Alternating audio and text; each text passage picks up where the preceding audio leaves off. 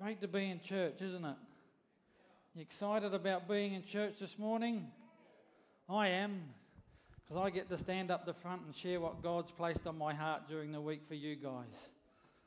It was interesting. I was up before the service uh, organising the PowerPoint and thing, and, and Jay looked at the title and said, Oh, gee, that's good. That fits with the song that they were practicing at the time, and I wasn't really listening to it.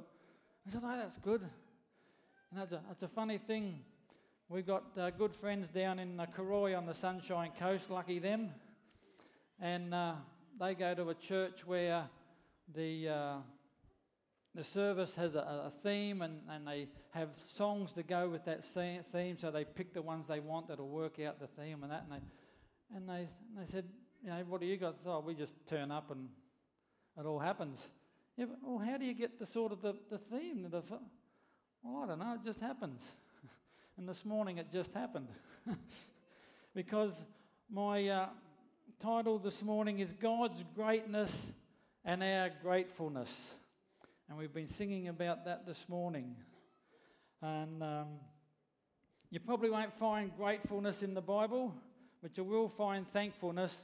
But that made the title better Our Greatness, Our our God's greatness, our gratefulness, it sort of flows better than thankfulness, so that's why I've entitled it that. You can entitle it whatever you want. You know, best sermon I've ever heard this year or something like that would be fine with me. Let's pray. After that, I'd better. Heavenly Father, we thank you that we can come together here this morning in your name. We thank you, Lord, that you are a great God and I just pray these words that I have this morning will perhaps help us to understand you a little bit more. I thank you, Father, through your greatness, you have a great love for us, each and every one of us. And that through your great love, we can come to know you and be grateful or thankful for your wonderful love and your wonderful mercy and your amazing grace. Father, I just pray you speak to each and every one of us this morning. In Jesus' name, amen. Amen. God's greatness, our gratefulness. Let me get the dictionary out. I think I should have enlarged this. But great is of much more than ordinary size, extent, number. It is eminent, it's very impressive, it's noble, it's excellent, splendid, and fine. Great or distinguished person that sort of sounds a bit like God, doesn't it? Grateful, feeling or expressing gratitude. Gratitude, a feeling of thankfulness for favours received. If we look at thanks, is an expression of gratitude. Thankful is a feeling or expressing thanks. Thanksgiving is, according to the Australian Pocket English Dictionary, which I think we all had at school, a formal public expression of thanks to God. How about that? That's the first meaning for thanksgiving. It also means the celebration they have in the United States. I'm bumping and sounding funny, am I? I'm okay? I can't just be just be me. That's all right. You know, they have the Thanksgiving Day in the United States where the celebration of the first European migrants in their thanksgiving to God. And so it's the same type of thing. Out of a revelation of God will come a gratefulness or thankfulness to God. And I think if you're like me, perhaps you don't really sometimes grasp God's greatness or appreciate it. And I'm thinking maybe this is due to His amazing grace that we can walk in this wonderful grace of God, that we can sort of maybe not really appreciate what has come behind or what is what it comes out of. So we want to look at that this morning, and I'm going to have a look at God's greatness, and I've got some of um, some attributes of God. And uh, I'll go through these quickly because, as one of the songs says, we're only scratching the surface. I'm probably not even scratching with what I've got here about God's greatness this morning. His self existence, Psalm 90, verse 2. Am I better? Oh. How did, oh, there we go. Yeah, someone's. Thank you, Petra. I just remembered I'm supposed to do that. Psalm 90, verse 2 Before the mountains were brought forth, or ever you had formed the earth and the world, even from everlasting to everlasting, you are God. By self existence, we refer to that unique attribute of God by which He has existed eternally and will always exist so. Unlike all other things that relate to our existence, God does not owe His being to any other thing.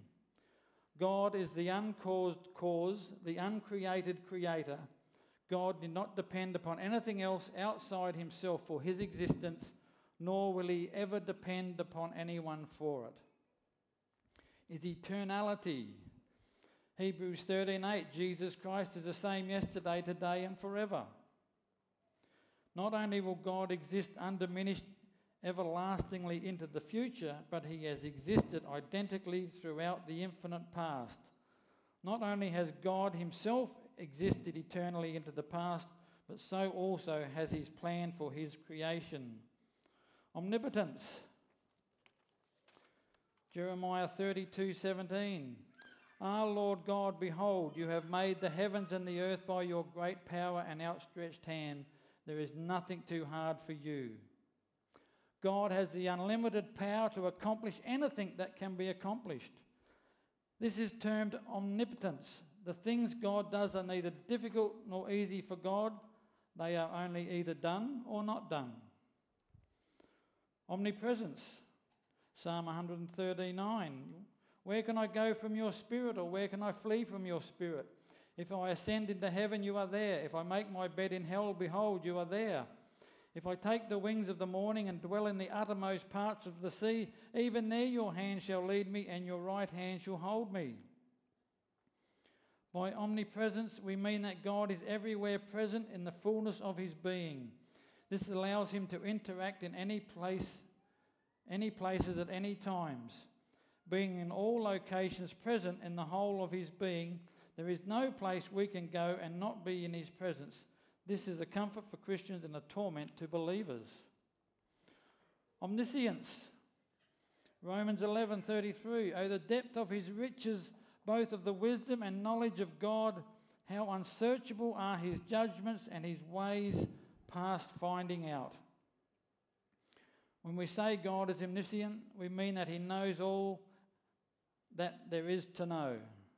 There is nothing that is outside the scope of His conception, understanding, or attention. God neither studies nor learns, for one cannot increase a knowledge that is already insurmountable. Neither does probability exist for God. All things are either, are or are not in His perspective. There is no maybe. Goodness. Exodus 34, 6 to 7. The Lord, the Lord God, merciful and gracious, long suffering and abounding in goodness and truth, keeping mercy for thousands, forgiving iniquity and transgressions in sin, by no means clearing the guilty, visiting the iniquity of the fathers upon the children and the children's children to the third and fourth generation. One of the most intrinsic attributes of God is his goodness. God is not good because it is attractive for him to be so, nor does he follow after some sort of standard for goodness. God is actually so good that he is the source of goodness. Whew. I'll have a breath. Sovereignty, Matthew 10 29. Are not two sparrows sold for a copper coin, and not one of them falls to the ground apart from your Father's will? Sovereignty tells us, tells of God's divine control over everything that happens. Transcendence, Psalm 113, 5 and 6. Who is like the Lord our God who dwells on high, who humbles himself to behold the things that are in the heavens and the earth? Transcendence refers to the fact that God is unlike any other being in our experience, and so no anal- an analogy or comparison can come close to perfectly describing him. His ways are so other than our ways that we cannot predict him, categorize him, or comprehend him with any sort of accuracy. All that we truly know of God comes solely through that what he has chosen to reveal himself about himself to us through his word. Last one holiness, Exodus 3 5 and 6. Then he said, Do not draw near this place. Take your sandals off your feet, for the place where you stand is holy ground. Moreover, he said, I am the God of your father, the God of Abraham, the God of Isaac, and the God of Jacob. And Moses hid his face, for he was afraid to look upon God. Holiness is synonymous with God's total purity and separation from the rest of creation. Holiness is a moral purity and different from Adam's holiness. God's is eternally incorruptible. This holiness sets God apart from fallen man, that in his natural state no man may approach the incorruptible God. For man is tarnished, dirty, and corrupt, and true holiness cannot bear such. This is evidenced by the special commands to those who would approach God, which we've just read in Exodus. God's holiness is one of primary reasons why the advent of Christ is so incredible. It allows men who were once unable to come before God the ability to kneel before the throne of God and worship forever and ever. Are you getting a little bit of an idea of the greatness of our God that we serve and worship? I hope so, because that took a lot of time to research that.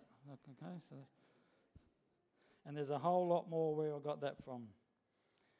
In Isaiah 6, where, well, where am I? Done that? Yeah, that's it. Isaiah 9 6. Yeah. Maybe I should let you do it, Petra. For unto us a child is born, unto us is given, a son is given, the government shall be upon his shoulder, and his name will be called Wonderful, Counselor, Mighty God, Everlasting Father, and Prince of Peace. For those who don't think that uh, Jesus is part of the Trinity, that's not a bad verse. But the word wonderful, it means extraordinary and hard to understand. Extraordinary and hard to understand. More on God's greatness. His creation in Genesis 1. What did he do? There was nothing. God spoke, and there was everything. In a matter of six days, all was what we have was made just through his speech. That has to be reasonably great. Would you agree? Psalm 147, verse 4. Petra's, I'm going to put that up. We've got it. He determines the number of the stars and calls them each by name. He said to Abraham in Genesis 15:5, he took him outside and said, "Look up at the sky and count the stars, if indeed you can count them." Simple science lesson this morning that declares the greatness of God. According to NASA, there are between 100 billion and 400 billion stars in our galaxy, the Milky Way. Would you agree that's a lot of stars? Why is the big difference? Because they can't sit there and count them one by one. They take a section of the sky and divide it by something, and that gives them this, this um, that number. So there's a, between 100 and 400 billion. We'll stay with 100 because that's an awful lot. 100 billion. So that's in our galaxy. And there are estimated between 100 and 200 billion galaxies in our universe that we can see. I googled times 100 billion by 100 billion, and you get 10 V something B whatever. Obviously, your calculators don't have enough noughts for it. It's an awful lot of stars. God puts them in place and He knows their names. I have trouble with three children.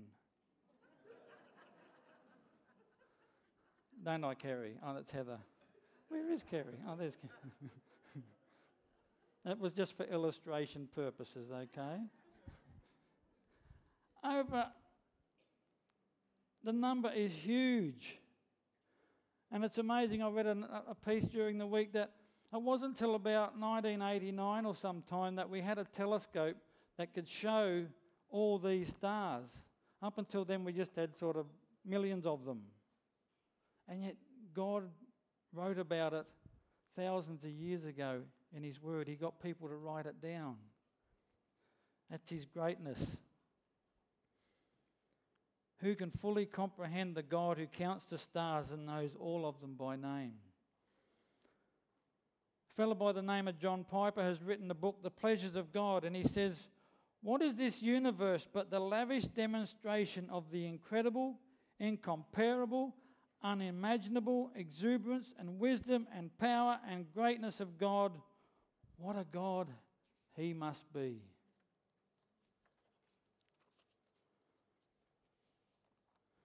We just can't fathom it. Well, I can't. You're probably all a bit smarter than me. Maybe you can.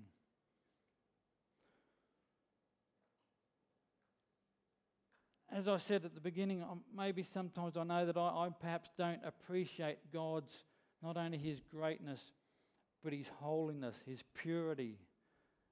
Maybe due to the I've already walking in His grace, but that is a part of it.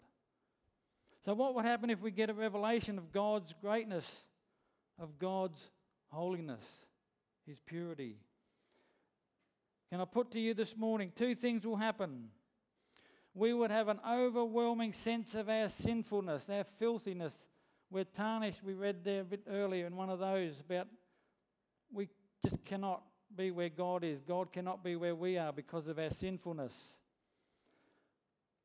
But then through our gratefulness and our, or our thankfulness, we would honour God through serving Him. Would you turn to Isaiah 6? The book of Isaiah, chapter 6, and verses 1 to 8.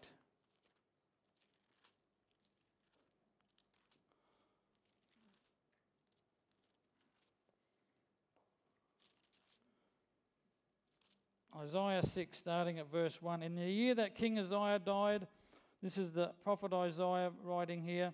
I saw the Lord sitting on a throne high and lifted up, and the train of his robe filled the temple. Above it stood seraphim. Each one had six wings. With two he covered his face, with two he covered his feet, and with two he flew. And one cried to the other and said, Holy, holy, holy is the Lord of hosts. The whole earth is full of his glory.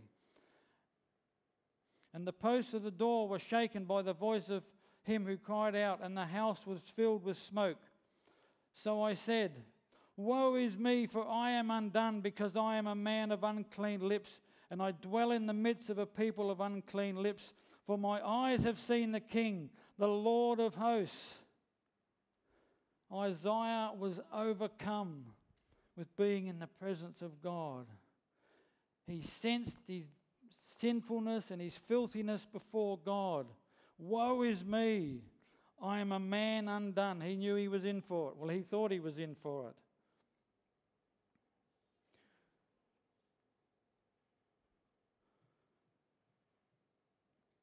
Moses in Exodus 33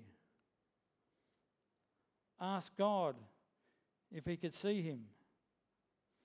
And he says, I will make my goodness pass before you, and I will proclaim the name of the Lord before you. Exodus, Genesis, Exodus 33.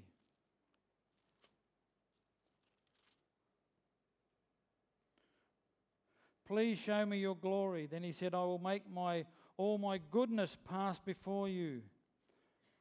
We read there earlier about God's goodness. He is goodness. He's a representation of goodness. I will be gracious to whom I will be gracious, and I will have compassion on whom I will have compassion. But he said, You cannot see my face, for no man shall see me and live. And the Lord said, Here is a place by me, and you shall stand on the rock. So it shall be while my glory passes by that I will put you in the cleft of the rock and will cover you with my hand while I pass. Then I will take away my hand, and you shall see my back, but my face shall not be seen. It's almost that man cannot face the fullness of God, all his goodness. But hang on, Moses has spoken to God on a number of occasions. He's been up the mountain with him, he's been in the temple with him, in the, the tabernacle, he's been speaking with God. My only thought is that on all other occasions, God didn't reveal himself in his fullness to Moses, but this time he did, even though he didn't do it all. So God protects him. When my glory passes by, that I will put you in the cleft of the rock and will cover you with my hand while I pass. It was too much for Moses to bear. Isaiah is in the presence of God. It is too much for Isaiah to bear. Woe is me.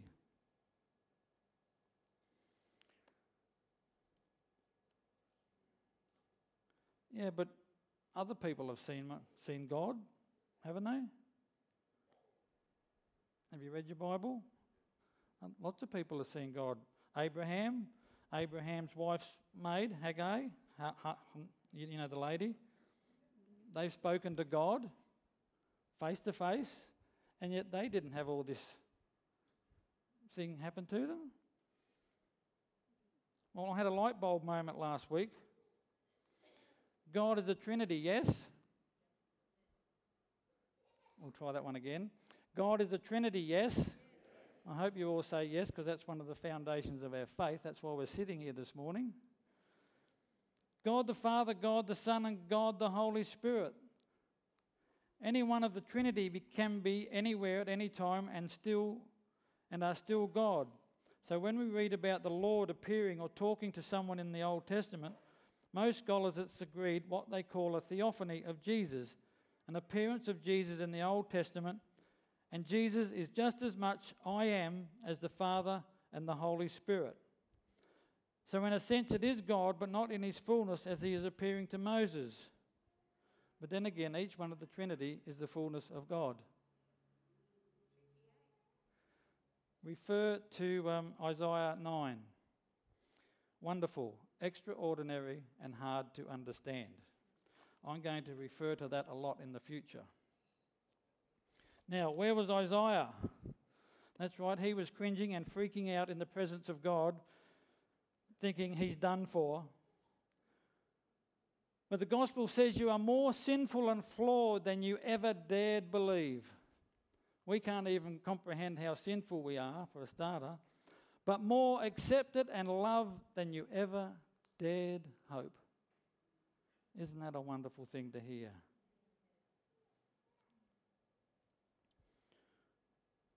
Verse 6 then one of the seraphim flew to me, having in his hand a live coal which he had taken from the tongs from the altar. And he touched my mouth with it and said, Behold, this has touched your lips. Your iniquity is taken away, and your sin purged. Also, I heard the voice of the Lord saying, Whom shall I send, and who will go for us? Then I said, Here am I, send me the gratitude of salvation. Isaiah was ready to serve. He had a heart of thankfulness for what God had just done. About five or some many years ago, when did you get diagnosed with cancer? Six years ago? Seven? Any advance on seven? I was with Sandy in our doctor's office and he said, Yep, it's what I thought on Monday. It's been confirmed. You have breast cancer, so we need to get you into surgery straight away and, uh, you know, get it done. And so most of you know that when you get that word spoken over you, it's a, not the greatest uh, things to be told. And uh, a little while later, once news got out and people began to hear about it, the staff at the Kin Kora State School where Sandy worked did a um, a pink day or something and raised some money for to give to us. And I was at home one morning when one of Sandy's teacher friends turned up, and I went down to to see what she was doing, and uh, she handed me some money or check, I think, on whatever it was, and uh, it was a sizable amount of money. And there was a bit of dust around, so I got a bit watery in the eyes, and there's a bit of dust around this morning. And I was just so overcome and so thankful to these people. I didn't know, Sandy knew them quite well. I didn't know too many of them all that well. And to think they did it for us. I was just so grateful.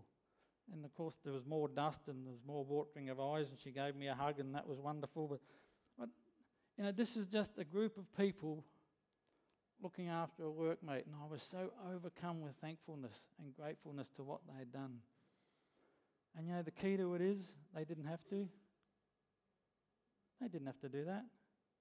There's no reason at all they had to do that. But they did out of their love for Sandy. God didn't have to do it. When we're in front of God, we're like Isaiah. Woe is me. We are unclean. He didn't have to send his son to die for us that we might have eternal life, but he did because he loves us. There's a little thing here called the incom- incomparable Christ. He came from the throne of the Father to the womb of a woman. He put on humanity that he might put on divinity. He became Son of Man that we might become sons of God. He was born in a supernatural way, lived in poverty, and was reared in obscurity. He had neither wealth nor influence, yet the wisdom of man has never matched his wisdom. Never has man spoken like this man. His family was inconspicuous and uninfluential. In infancy, he startled a king. As a boy, he stunned theologians and his knowledge and wisdom, for he was taught of God. In manhood, he ruled the elements and quieted the raging sea. He healed the multitudes without medicine and fed thousands from a boy's lunch. Even demons obeyed him, and he gave back to life those who died. He never wrote a book, yet none of the libraries of the world can contain the books that have been written about him. He never wrote a song, yet he was furnished he has furnished the theme of more songs than all the songs writers combined. He never founded a college, yet all the colleges together cannot boast of as many students as he has. He never marshaled an army, yet no leader has ever had more volunteers. Great men have come and gone, yet he lives, he lives all. Herod could not kill him, Satan could not tempt him to sin, death could not destroy him, the grave could not hold him. He laid aside his purple robe for a peasant's gown. He was rich, yet for our sakes he became poor. He slept in another, another's manger. He rode on another's donkey. He was buried in another's grave. He conquered death and rose on the third day as he said he would. He ascended into heaven, is now at the right hand of the throne of God. One day he will return with power and great glory to judge the world when every knee shall bow to him and every tongue shall confess him as Lord. His he, his friends gladly, but enemies seeking for a place to hide from his face. He is the perfect one, the only one who can satisfy the soul. He gives everlasting life to those who love him. He is altogether lovely, but best of all, he is my Saviour.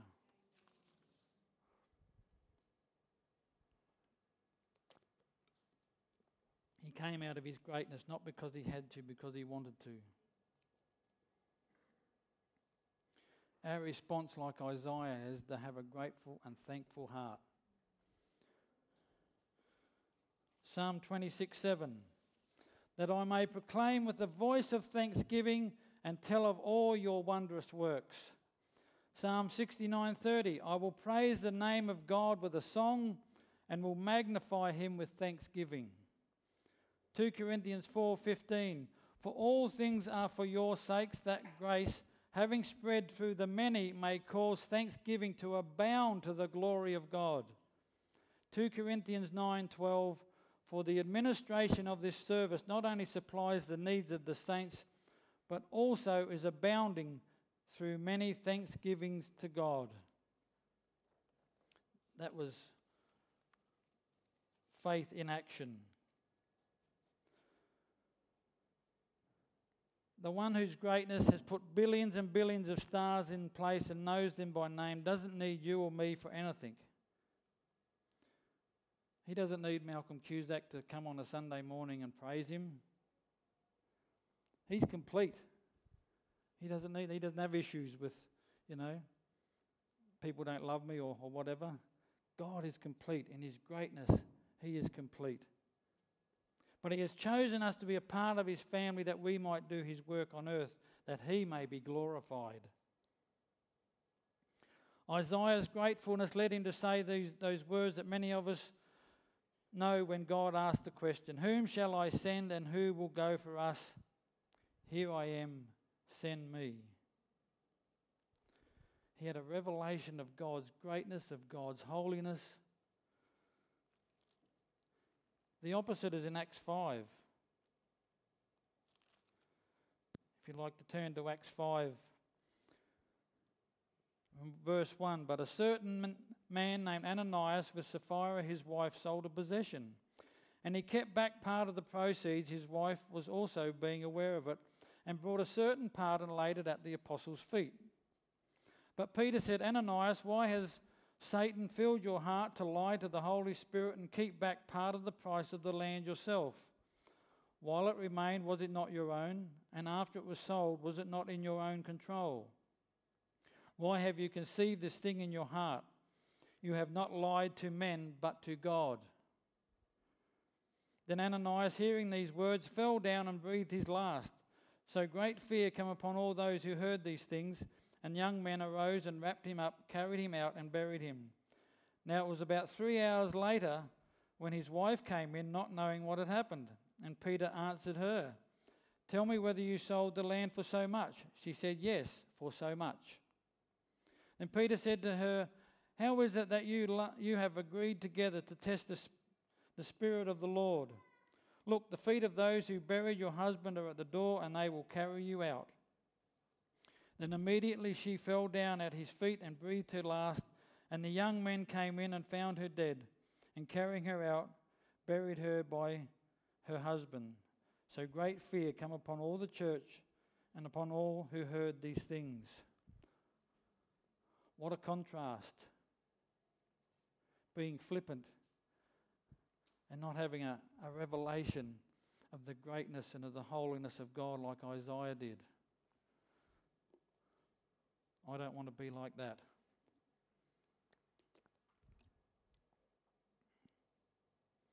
Whom shall I send and whom will go for us? Here am I, send me.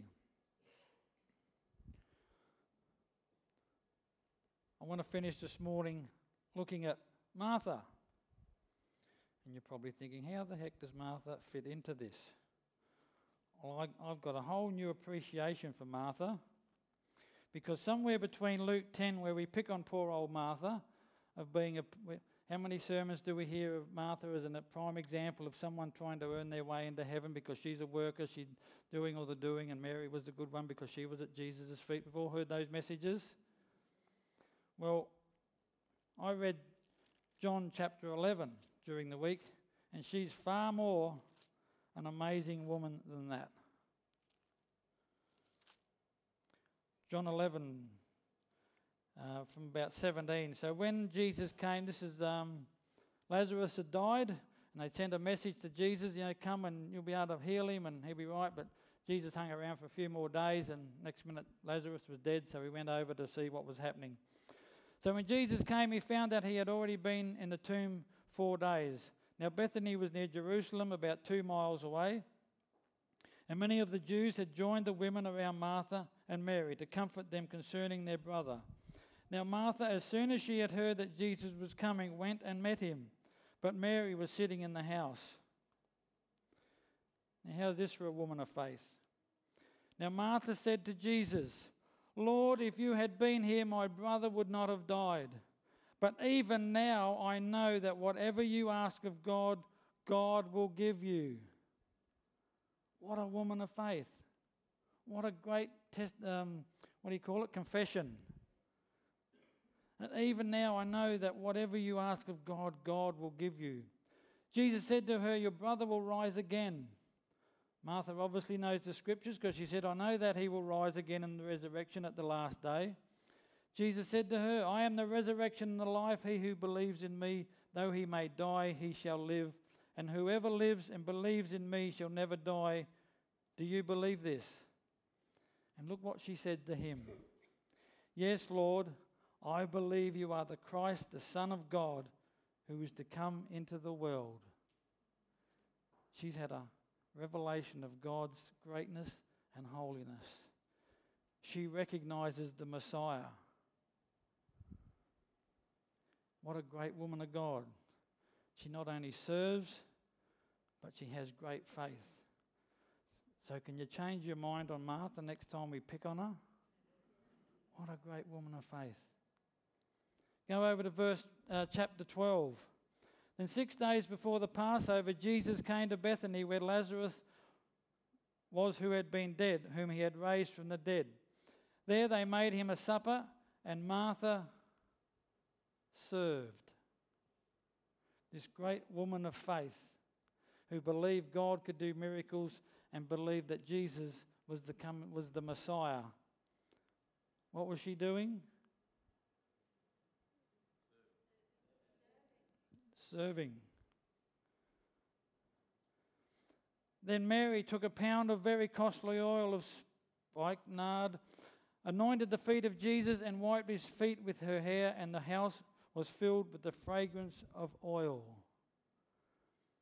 Here is the one sitting at Jesus' feet. That was the spiritual one. What is she doing?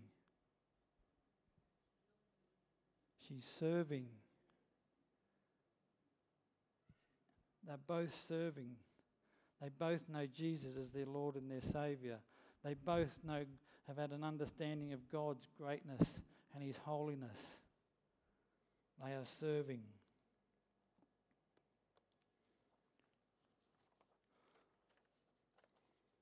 What a great example of Isaiah's statement worked out in the New Testament. A revelation of who God is and serving Him with a grateful heart.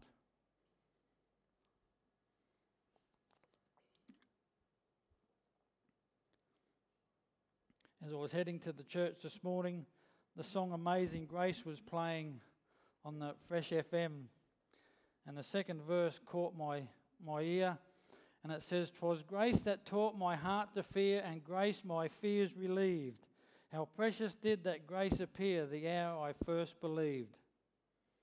At the beginning, I said that perhaps it was God's amazing grace that clouds my thoughts of His greatness and His holiness, and uh, an understanding and appreciation of God's greatness but it's God's grace that allows us the glimpse of His greatness, exposing our sinfulness and at the same time showing His abundant goodness towards all of us. We get a glimpse of God's greatness.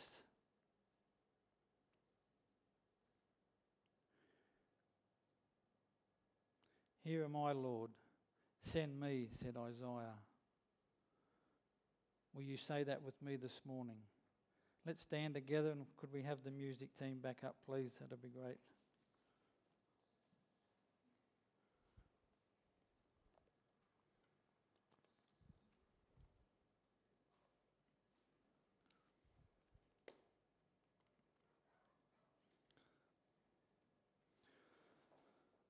I was thinking as I'd finished preparing this message that it's probably a we would think it would be a, a, good message, and it is for, for those, if you were here this morning and perhaps you don't know Jesus as your Lord and Savior, or you don't have a great understanding of God, of, of calling people to come to know God's greatness, to be like uh, Martha and having a, a revelation of God's greatness and His holiness, but also knowing His grace and His salvation.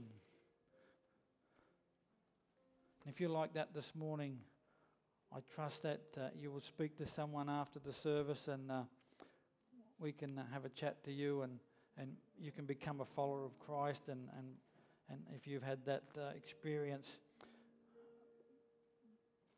but while I was doing the, the, the message, it's, it's not about the non Christian, it's about the Christians that are here this morning. That we need to have a, a revelation of God's greatness of God's holiness, of God's goodness. Yes, we're walking in His grace, but don't let allow that to uh, dictate to us that we can be slack. Let's be like Isaiah when God asked the question, Who will go? Here am I, Lord, send me. That's our challenge this morning. Let's pray together. Heavenly Father, we thank you for your just your greatness that is fo- so far beyond our understanding. You truly are, in the, every sense of the word, awesome. We, uh, I, I struggle to understand how anyone could remember so many stars, let alone all the other wonderful things that you have put in place and the things that you do, your knowledge, your goodness, your, your uh, eternity. Father, I pray that each and every one of us would just, uh, I guess, have a, have a touch, a glimpse, a fresh taste of your greatness this morning, Lord. And that it would encourage us to be like Isaiah and say, Here am I, send me. Father, we thank you for the opportunity that we've been able to come and to worship this morning out of a heart of thankfulness and gratefulness. And Lord, we give you all the praise and all the honour in Jesus' name. Amen. Thanks, team.